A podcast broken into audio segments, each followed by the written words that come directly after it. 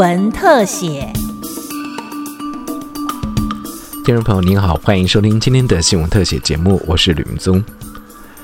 为了表彰推动防治家暴、性侵或对儿少保护有功人士，卫福部每年都会颁发紫丝带奖给予肯定。今年的得主非常难得，同时有两位女性检察官入选获奖，一位是彰化地检署的何慧君，一位是屏东地检署的卢慧珍。我们在申办妇幼案件的时候，一个很重要的证据就是被害人的说法。但有时候被害人他如果没办法说话，或是他说的不清楚的时候，就会造成我们侦办案件上面很大的挑战。在民国94年的6月11号，也就是我担任检察官工作的第2年，那天我遇到了一个2岁的被害人。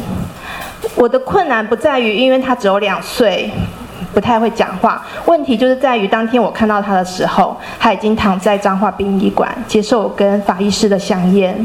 担任妇幼检察官10多年的何慧君，当年遇到一位2岁男童因毒品死亡的案件，由于妈妈人间蒸发，案件陷入焦灼，直到2年后，妈妈因为毒品案意外现身。何慧君从名字马上联想到躺在解剖台上的小男童，自告奋勇继续侦办，锲而不舍，终于破案。我很想要帮他做一些事情，虽然他已经死掉哦，可是这不表示这个小朋友没有存在过。那好几个加班的夜晚，我一直反复的在思索我还可以做什么。经过我的努力之后，最后我成功的还原了案发前后的24个小时。原来在案发那个晚上，小弟弟的妈妈她出门去买食用毒品用的注射针筒，结果不巧被警察盘查，发现他身上持有毒品，他就被逮捕了。他被逮捕的同时，他就打电话给药头，请拜托那个药头照顾那个时候感冒的小弟弟。结果没有想到，这药头在照顾的过程中，因为受不了不耐烦，那个小弟弟因为感冒身体不舒服，可能有一些哭闹的情形，就喂他吃海洛因。最后小弟弟就因为海洛因毒品过量而过世。何慧君说，妇幼案件虽然隐匿性高，搜证困难，但他相信检察官可以做得更多，并且经由和警政、社政以及教育合作，可以让处于弱势的妇幼获得更好的保护。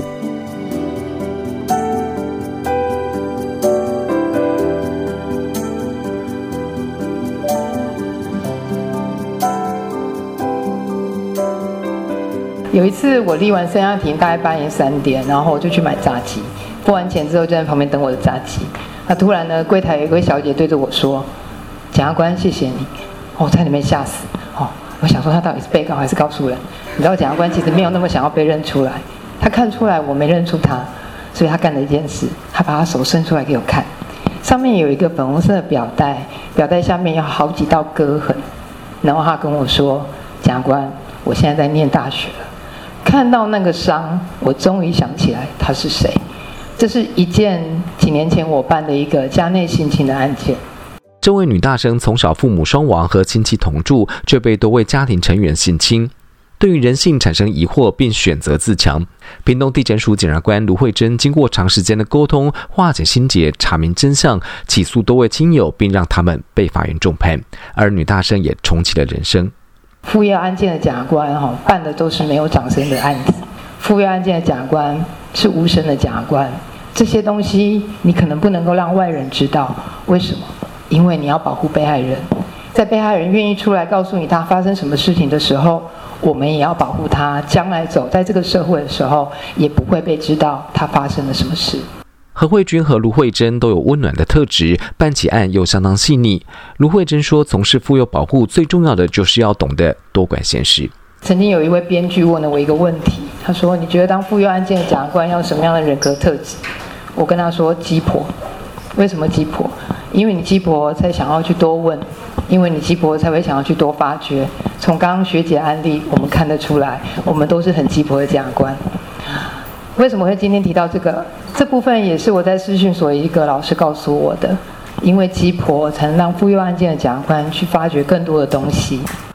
2名检察官10多年投入妇幼工作保护，不遗余力，因而获得紫丝带奖的肯定。他们表示会持续这份工作，希望受伤的妇幼可以获得公道、温暖和希望。以上新闻特写由警广记者吕明宗采访制作，谢谢您的收听，再会。